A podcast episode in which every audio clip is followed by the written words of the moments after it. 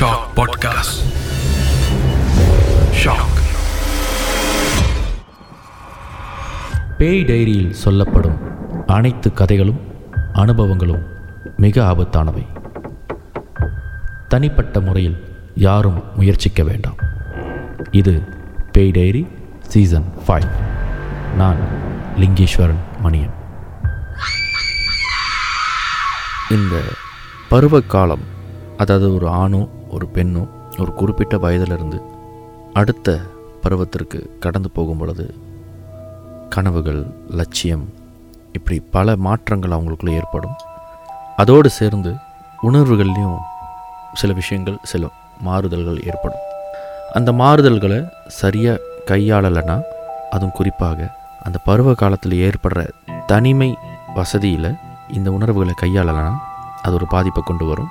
அப்படி ஒரு பாதிப்பு பெற்ற ஒரு நபருடைய கதையைத்தான் இங்கே பகிர்ந்துக்க போகிறேன் இந்த கதையில் வரும் நபரின் உண்மை பெயரை மறைத்து அவருக்கு நந்தா அப்படின்ற ஒரு பெயரை சூட்டி இந்த கதையை உங்களுக்கு நான் நந்தா தன்னுடைய செகண்டரி ஸ்கூல் முடிச்சுட்டு தன்னுடைய பல்கலைக்கழக வாழ்க்கையில் நுழையும் பொழுது தன்னுடைய குடும்பத்தை விட்டு ரொம்ப தூரமாக இருக்கும் ஒரு பல்கலைக்கழகத்தில் அவர் சேரும் பொழுது அவருக்கு ஹாஸ்டல் ரூம் வழங்கப்படுது.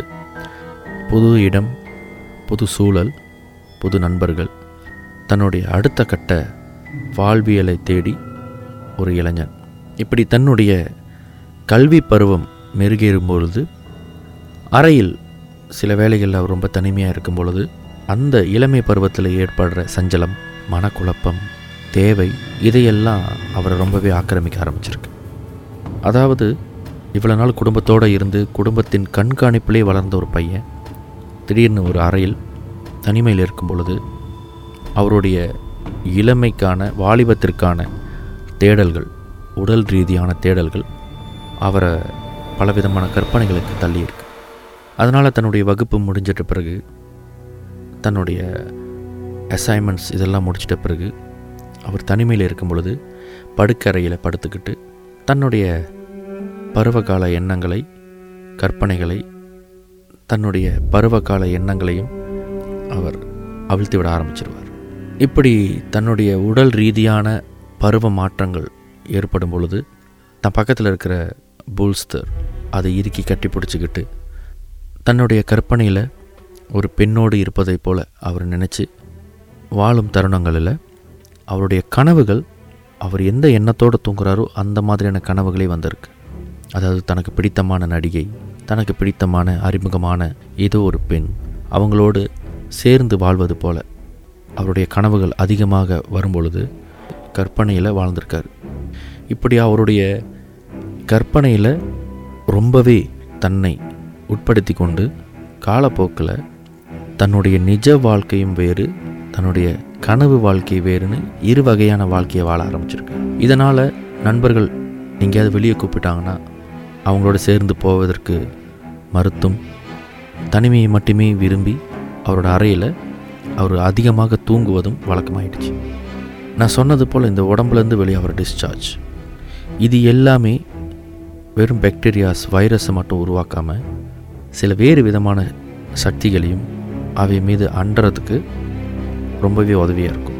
இதனால் கெட்டது நமக்கு தானே தவிர நம்ம அதை சொன்னது போல் இந்த டிஸ்சார்ஜ் எல்லாம் ஏதாவது ஒரு துணியிலையோ நம் பயன்படுத்துகிற பொருள்லேயோ படியும் பொழுது இது வந்து பாக்டீரியா வைரஸ் இந்த மாதிரியான நுண்கிருமிகளுக்கு மட்டும் இல்லாமல் மற்ற தீய சக்திகளுக்கும் பிடிக்கும். அந்த மாதிரி நந்தா எப்பொழுதுமே கட்டி பிடிச்சி உறங்கும் அந்த புல்ஸ்தர் அதை அவர் ஒரு துணைவியாக நினச்சி அதோடு பேசுவதும் அதற்கு முத்தம் கொடுப்பதும் அதை இருக்க கட்டிப்பிடிச்சு அதை காதலிப்பது போல வாழ்ந்ததுனால காலப்போக்கில் நந்தா ஒரு விஷயத்தை உணர ஆரம்பிச்சிருக்கு. தான் தனிமையில் இருக்கிற அந்த அறையில் ஒரு நாள் அந்த புல்ஸ்தர் அந்த மெத்தையிலிருந்து உருள்வதை அவர் பார்த்துருக்கார். புல்ஸ்தர்னா வட்டமாக இருக்கும் உருண்டையாக இருக்கும். அதனால் அது படுக்கையறையில் உருள்வது வழக்கம் தானே அப்படின்ற மாதிரி அவர் எல்லாத்தையும் எடுத்து வச்சுட்டு தன்னுடைய வகுப்புக்கு போயிருக்கிறார். இது ரெண்டு மூணு தடவை நடக்கும் பொழுது அவருக்கு ஒரு டவுட் வந்துருச்சு. புல்ஸ்தருக்குள்ளே ஏதாச்சும் எலியோ ஏதாவது குட்டி பிராணியோ வந்துருச்சா அப்படின்னு சொல்லி அதை வந்து செக் பண்ணி பார்க்கும்பொழுது அப்படி எதுவுமே இல்லை. தட்டையான படுக்கை அறையில் எப்படி இந்த புல்சர் உருளுதுன்ற டவுட் அவருக்கு வந்துருச்சு. இப்படியே இருக்க இருக்க அவருடைய உடல் மெலிந்து அவருடைய முகம் கருத்து காணப்படுவதை நிறைய பேர் நோட்டீஸ் பண்ணியிருக்காங்க. என்ன ஏதுன்னு விசாரிக்கும் பொழுது அவருக்கு ஒன்றும் இல்லை அப்படின்றத அவரே சொல்லி பல பேர் அதை வந்து கண்டுக்கிறது இல்லை இந்த சூழ்நிலையில் அவருடைய தகப்பனார் வந்து பார்க்கும்போது தன் மகனுக்கு ஏதோ ஒரு நல்ல விஷயம் நடக்கலை ஏதோ ஒரு கெட்டது நடந்துக்கிட்டு இருக்குன்றதை உணர்ந்த அப்பா அவரை ஒரு பெரமிஸ்டிக் அவரை பார்க்குறதுக்கு அழைச்சிட்டு போயிருந்திருக்காரு. அந்த இடத்துல அந்த பெரமிஸ்டிக் நந்தாவுக்கு என்ன நடக்குதுன்றத கண்ணால் பார்த்த மாதிரி சொல்லியிருக்கார். ஆனால் நந்தா அதை முழுக்க முழுக்க இல்லைன்னு மறுக்க மறுக்க அவர் எல்லா விஷயத்தையும் தெளிவாக சொல்லி இந்த மோகினி அப்படின்னு சொல்லப்படுற ஒரு தீய சக்தி அவரை ஆட்கொண்டதாக தெளிவுபடுத்தியிருக்கிறார். ஆனால் அதை நந்தா ஒத்துக்கொள்ளாமல் அந்த மோகினியை அவர்கிட்டருந்து பிரிக்க முடியாத சூழ்நிலையில் அவர் இருக்கும் பொழுது இறுதியாக நந்தா அந்த விஷயத்தை ஒத்துக்கொண்டார்.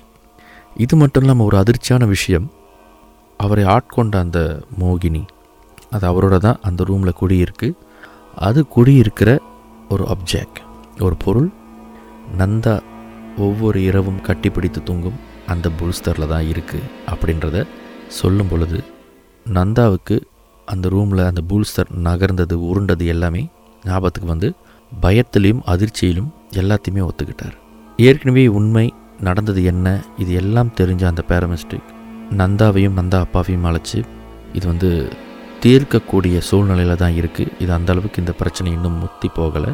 இதை உடனே சரி பண்ணணும்னா அந்த புல்ஸ்தரையும் அவர் படுத்துறங்கும் அந்த மெத்தியையும் உடனே எரிக்கணும்.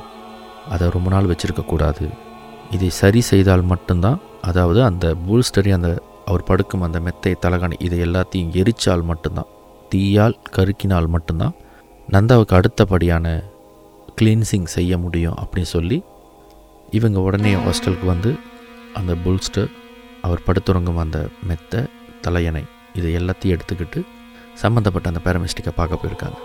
கொண்டு போன மெத்தி சுருளாக கட்டி பூல்ஸ்தரையும் தலையணையும் அது மேலே வச்சு ஒரு சில வண்ண பூக்களையும் தீர்த்த நீரையும் மேலே தெளித்து அதுக்கப்புறம் அது மேலே பெட்ரோல் ஊற்றி அங்கேயே கொளுத்திருக்காங்க இது எல்லாம் கருகிற வரைக்கும் அவங்க பெட்ரோல் ஊற்றி கொளுத்திட்ட பிறகு அந்த மெத்தையில் இருந்த அந்த கம்பி இது எல்லாத்தையும் எடுத்து தூர போட்டுட்டு அந்த எரிக்கப்பட்ட அந்த மெத்தை அந்த மெத்தை எரிந்த இடத்தில் நீரை ஊற்றி அலம்பி நந்தாவையும் அங்கேயே குளிக்க செய்து அதற்கப்புறம் நந்தாவுக்கு சில பூஜைகள் எல்லாம் செய்து அதுக்கப்புறம் அவர் எலுமிச்சையில் குளிக்கணும். அதாவது காலை மாலை இந்த குளிக்கும் நேரத்தை தவிர்க்காமல் தன்னை எப்போதுமே சுத்தம் செய்து கொண்டு இருக்கணும் இது ஒரு குறிப்பிட்ட பருவ காலம் வரைக்கும் செய்தே ஆகணும் அப்படின்ற அறிவையோடு அந்த அறிவுரையோடு அந்த பேரமிஸ்டிக் அனுப்பியிருக்கிறார். நம்மளுடைய உடலை எந்த அளவுக்கு நம்ம தூய்மையாக வச்சுக்கிறோமோ அதே அளவுக்கு புத்தியையும் எண்ணங்களையும் தூய்மையாக வைத்து கொண்டால் நம்மளுடைய ஆத்மா எந்தவித தீய சக்திகளால் ஆக்கிரமிக்கப்படாது. சில வேளைகளில் நம்மளுடைய எண்ணங்கள் அலைப்பாயதற்கு நம்மளுடைய தனிமை ஒரு முக்கிய காரணம்.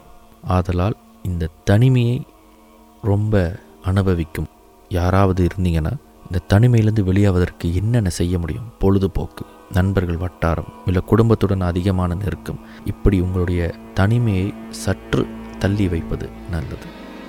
சில நேரத்தில் தனிமையில் ஏற்படுற எண்ணங்கள் குழப்பங்கள் கற்பனைகள் நாம் எதிர்பாராத அமானுஷங்களையும் வரவழைக்கும். இது பேய்டேரி நான் லிங்கேஸ்வரன் மணியம்